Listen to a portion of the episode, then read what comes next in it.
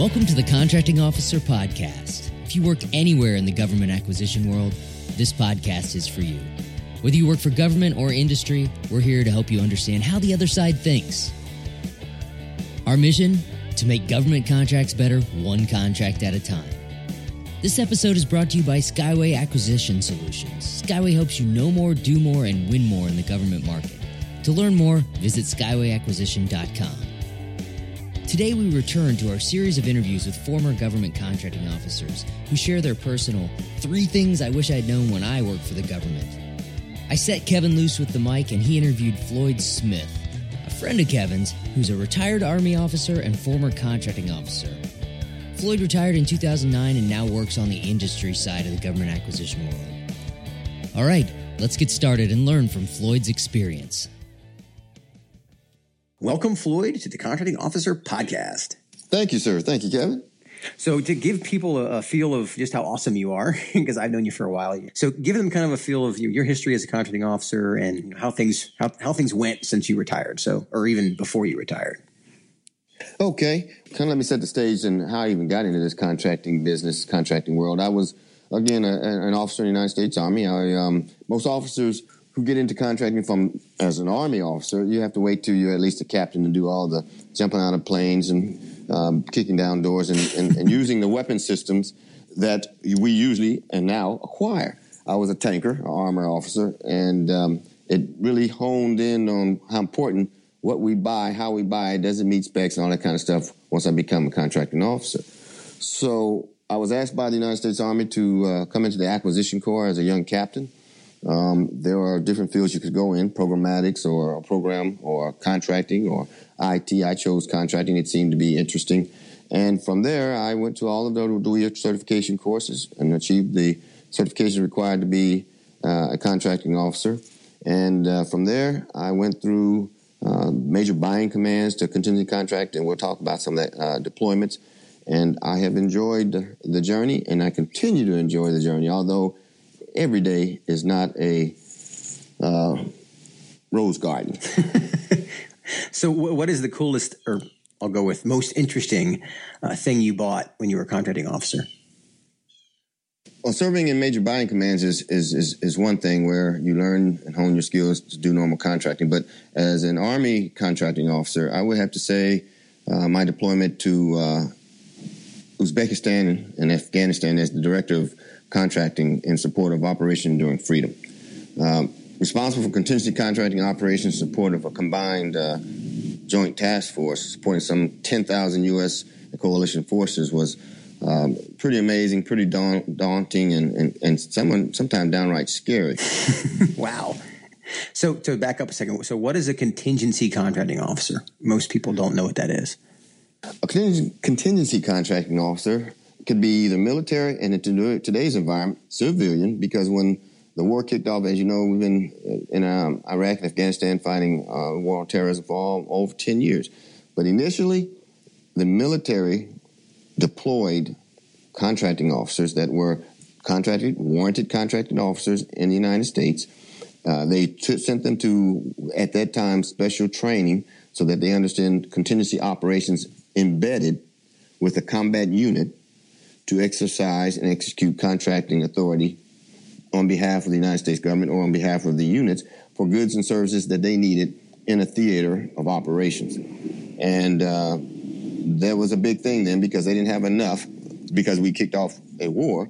Um, contracting officers or contingency contracting officers, as people started getting trained to be, to go into the theaters where you could get shot at but still procure things that were not on a military um, organizational uh, uh, training and equipment list. Normally, units go with all their stuff that they're supposed to, but as as we learned from Vietnam, you, you can't bring everything.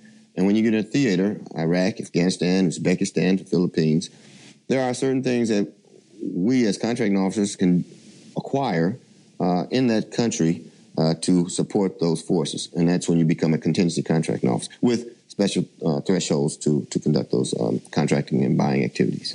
So, so you're basically on the ground in you know in the combat zone buying all kinds of stuff from food and water to vehicles and ammo and, and who knows what, which is whatever's needed, right? Well, we do have some limitations. Cannot buy vehicles, but we could we could uh, we See, I, I, I haven't been a, con- I haven't done that particular role, so that's an example of the things I don't know. I don't Yes. know. If, if you did that, then yeah, we would be in trouble. But uh, but we could lease like uh, in Afghanistan and Iraq. The, you see a lot of them running around in those Toyota Hiluxes or and now now special ops. Uh, we we have I think they have purchased some now in the theater. But but but at the time I was in the AOR, the area of operations, we were leasing them for the SOF guys that I was supporting because sometimes it was conventional, sometimes I was doing support for SOF operators.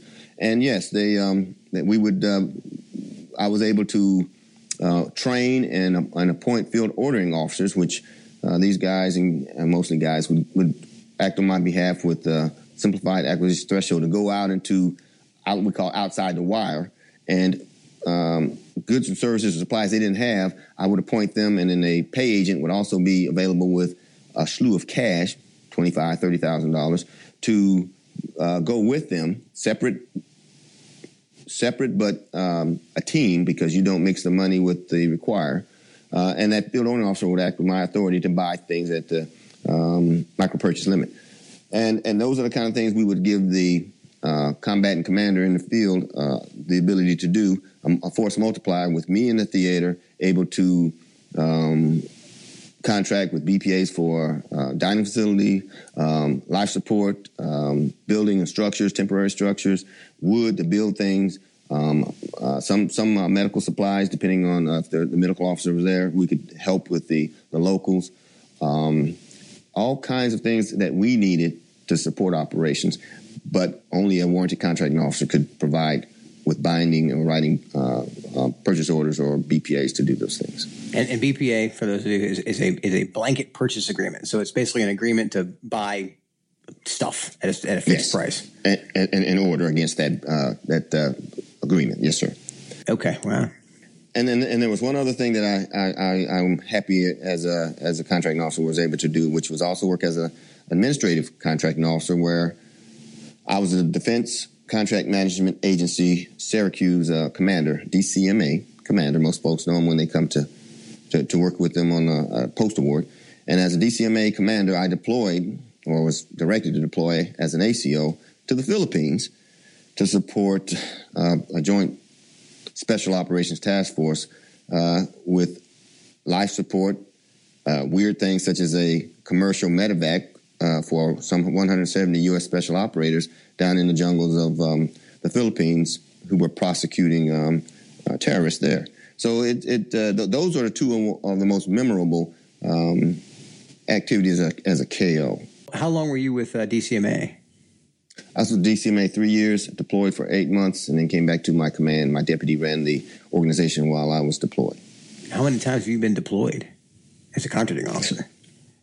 Uh, let's see, one, two. When I was uh, and then um, three. I um, as a as a contracting chief of contracting for supply and assistance branch in Korea, U.S. Contracting Command Korea. I was assigned there. We went to Thailand, and I deployed there for a re- repatriation of U.S. forces out of Vietnam, and they were needing mm, contracting guys to help them with some supplies uh, with the State Department and Military Affairs Group there. So three times Wow. but I'm sure there are a lot of guys got a lot more deployments on their belt over the years. But uh, you know, it, it, uh, is those are memorable uh, contracting officer duties. Besides working in a buying command where you're buying stuff at a major command. So yeah, you, you've got. That's why I wanted to have Floyd on. Is he's got unique experiences because you've you've done stuff in the U.S., you've done stuff overseas, you've done stuff in between. you've been deployed a few times, so yeah, you've got you got very cool background. So my my favorite question uh, is is what are the three things you wish you knew when you were a contracting officer? Spoiler alert: uh, we've already kind of talked about what his three are, but I'll let you go with the first one here. So what what is the first thing that you wish you knew when you were a contracting officer? I would say, do not rush to become a KO or. Uh, I mean, KO, CO, but as an Army guy, we like to use KO because we do not like to get them confused with CO, commanding officer. So I would say do not rush to become a KO. Serve as a contract specialist as long as you can with a seasoned contracting specialist and learn all you can about contracting basics. As a young captain, when I came in, uh, into the acquisition corps and into the contracting uh, field, the first thing I wanted was, hey, where do I sign? I'm a contracting officer. I'm a commander, been a commander. I, where do I sign? Because I'm a contracting officer. I was a contract specialist. And I was told by one of these seasoned uh, senior ladies to get over there, sit down, grab that FAR, start putting a, a, a, solicitation package together, get that file put together back in those days by hand. and I I thought she was on something. I'm like, wait a minute, I'm, a, I'm, I'm an officer. Where, where do I sign the good stuff? That is not how it works. That is a great insight. Yeah, because I, I, remember the same thing as when I, I got think I got to be like a GS twelve. I'm like, okay, well I've been doing this long enough. I I, I I can get my warrant, and then all of a sudden you start to realize the authority that comes with that, the amount of responsibility that comes with that. The you know it's it's don't be in a race to get there. It's a, it's a really it's a really great advice from the the perspective of you don't know what you don't know. Exactly. And that's and it's such a it's such a wide open space. One of the ep- early episodes of the podcast that we did was, was, about how someone becomes a warranted contracting officer and all the all the the responsibility that's written into FAR Part 1.6. And when you read it, it kind of throws you back a bit until you really kind of digest how many things you've got to learn. So that, that's a great one. So what's your second one? Uh, let's say do not let senior officers or senior commanders or general officers direct you to do something you as a KO are not comfortable with.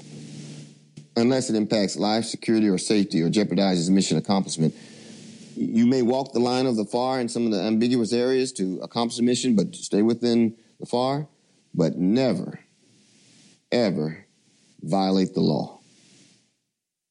And, and that's that's one of those that I think people sometimes don't realize. Going back to the responsibility part of it, is that that the contracting officer is not his boss or his boss's boss or his or her boss's boss's boss maybe telling them to do things that that the FAR doesn't allow for, that law doesn't allow for. That that you know you have to kind of understand you know, what, what you're signing up for here, right? And your name is on that document forever. And I, and I, I say that, you know, kind of almost, almost, uh, you know, as, as a reaction nowadays. But I used to have conversations where somebody would say, well, let's just get this done. And, and I'm like, well, you sign it because I'm not yes, signing sir. it. And yes, that's, sir. that's a hard, and I think a lot of, a lot of, uh, now there's a fine line there. You can't be so, you know, full of yourself that you just being stubborn and not getting anything done.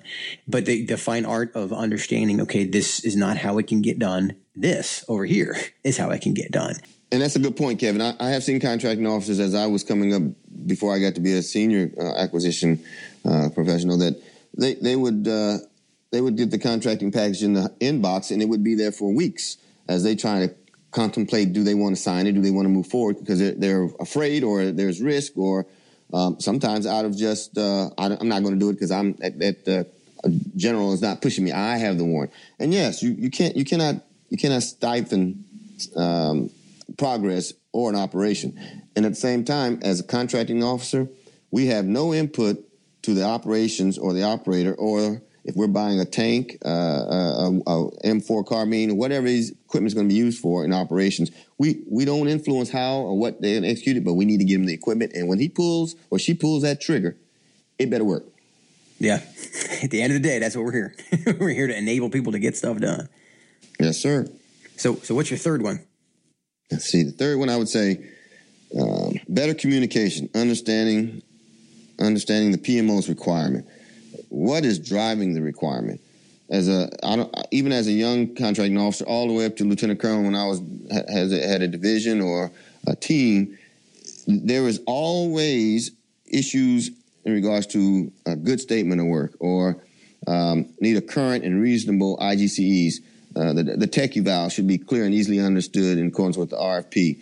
What color of money you should be using in regard to what you're buying, O&M, PROC, RDT&E better communication and understanding with the program management offices as I, as I tra- transfer into a different area besides just doing contingency stuff is, is, is paramount because it impacts on um, the acquisition or the contracting strategy slipping to the right or redos um, or the contractor or vendor not understanding clearly or providing a, a bid that not meeting what the initial requirement is because the government didn't uh, communicate very well what they were wanting. And it, it continues today, but th- that's one of the things that I wish I knew as a KO that, hey, I just can't use an old statement of work. I just can't use uh, um, something that the other person used before me. I, I should understand what I'm doing there.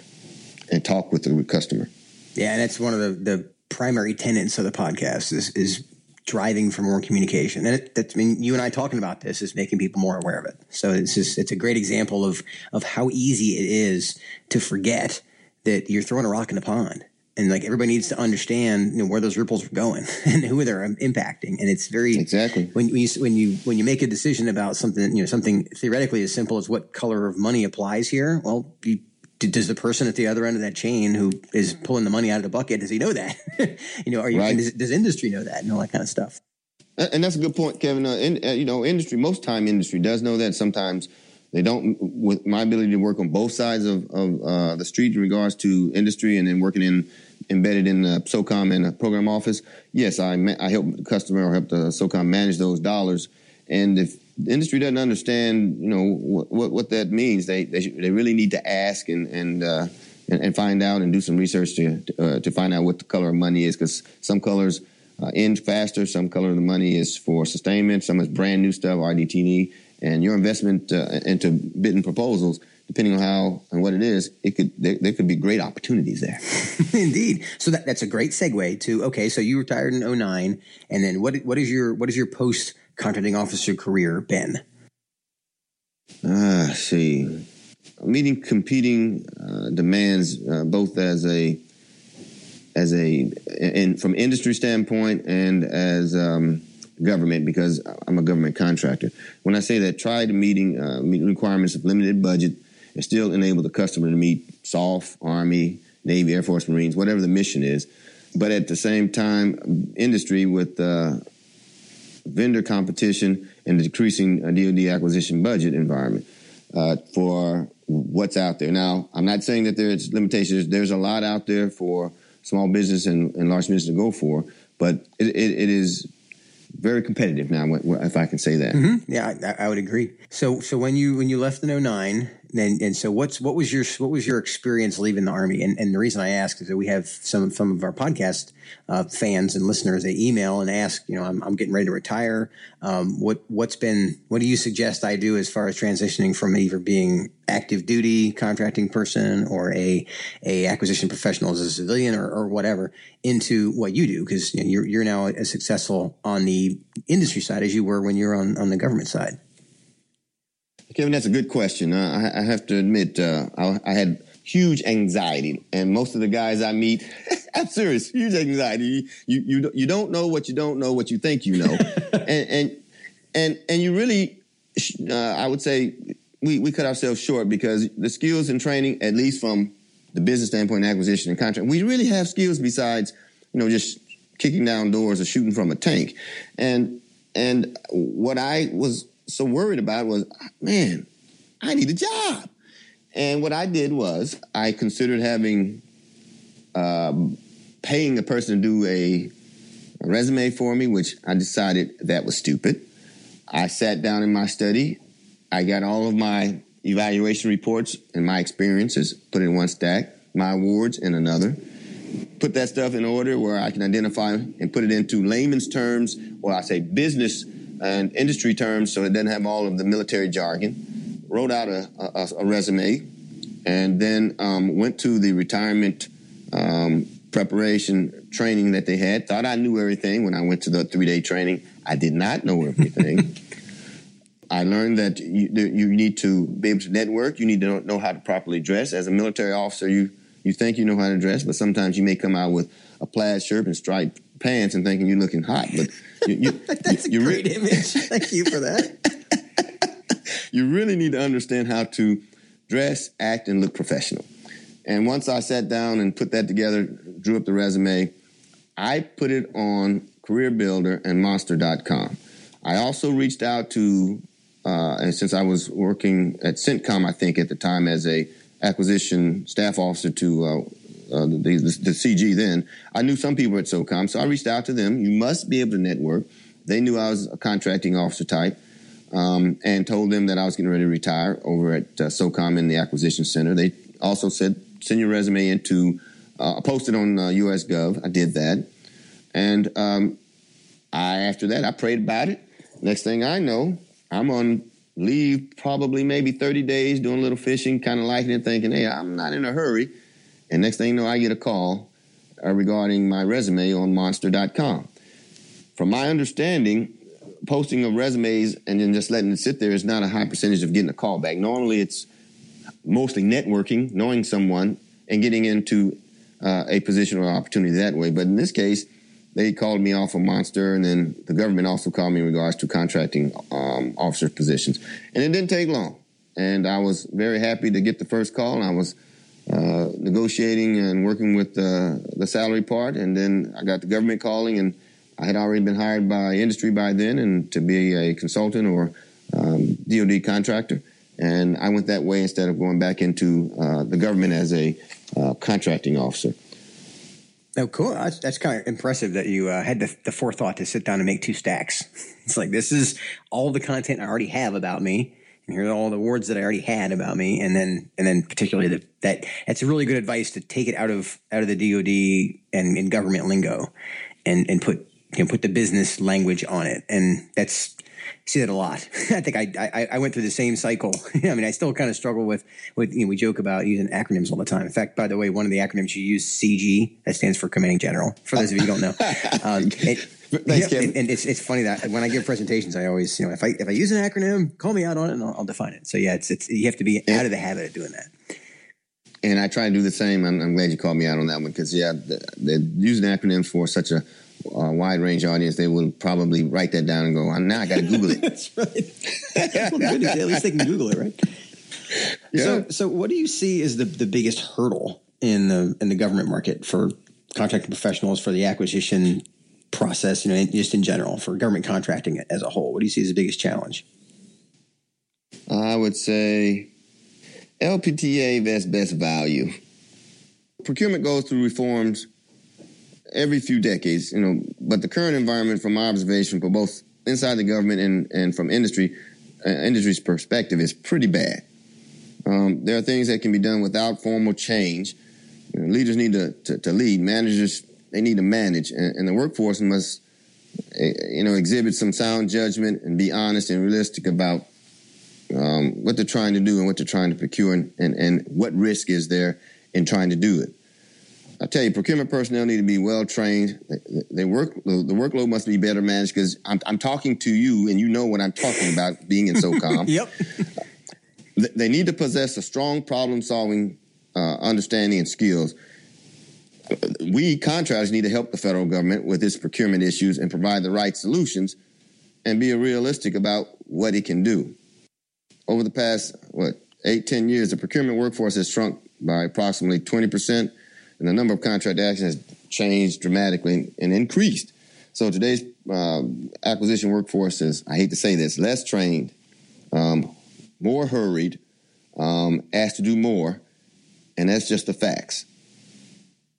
So I would say those challenges are, are what are in front of us. They can be overcome with good leadership, sound training, and uh, sound judgment, commitment, dedication, because we're still providing uh, U.S. forces with the equipment they need each and every day to do the best job they can to protect this nation. Yeah, and, and one of the one I see my answer to that is similar to yours, and, and the uh, but it's more specific to the, the training.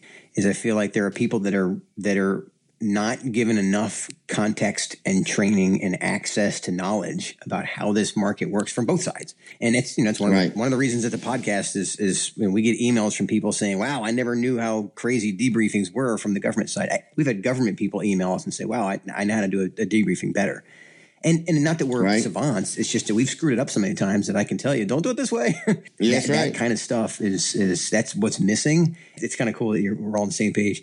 Okay, well then let's flip the coin there. What do you see as the biggest opportunity? The, the biggest area for for you know, good things that are happening in the in the government market. Let's see. Let's see. I would say, mm, despite uh, the recent budget cuts in the U.S. federal marketplace, there's still plenty of room and opportunity for small and large businesses. You know, the, the federal government typically spends about 500 billion in contracts every year, and the law requires that 23 percent of that go to uh, to uh, small businesses. So, doing business with the large purchase of goods, I say doing business with the large largest purchaser of goods and services, such as the DoD, isn't easy, but there is always opportunity out there if you want to seek it out and then hook up with great uh, companies like yours, Kevin, to give you some insight on what your product is, what do you have to offer, what niche you're in. Should you all uh, go for that? Is it better to go commercial or uh, a um, defense contract type of uh, acquisition? And there is opportunity out there, but you have to prepare, you have to look for it, you have to use the tools out there because it's still opportunity now. But I'm telling you, the, the listening to Mr. Geurts yesterday at the All Hands SOCOM's um, acquisition executive, and uh, listening to uh, other uh, senior acquisition professionals, um, it's going to be uh, difficult from a Department of Defense contract budget standpoint. There's still commercial uh, uh, contract requirements out there. There's plenty, but it's going to be it's going to be a little tight the next couple of years. And then we have a new administration coming on board next year, which we don't know what's going to happen there. I do know one thing will probably happen. That's a CRA, probably extended one.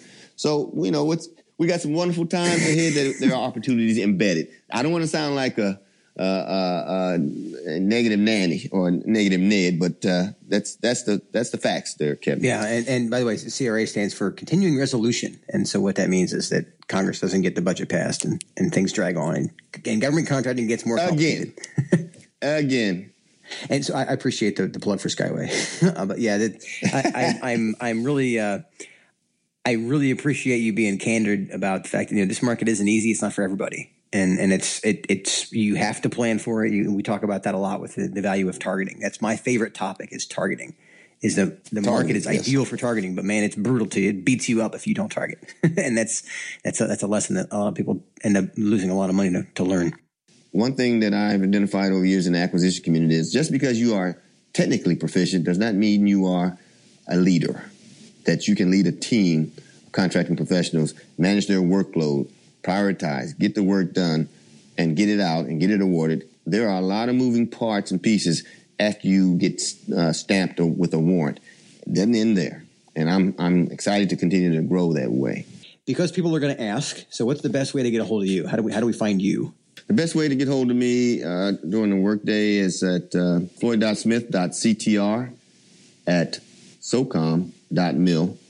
If you email me, I will respond. If you have a question pertaining to anything that I said, uh, I will be happy to uh, respond and, and help you out. Awesome. And, and are you on LinkedIn, I assume? I am on LinkedIn, yes.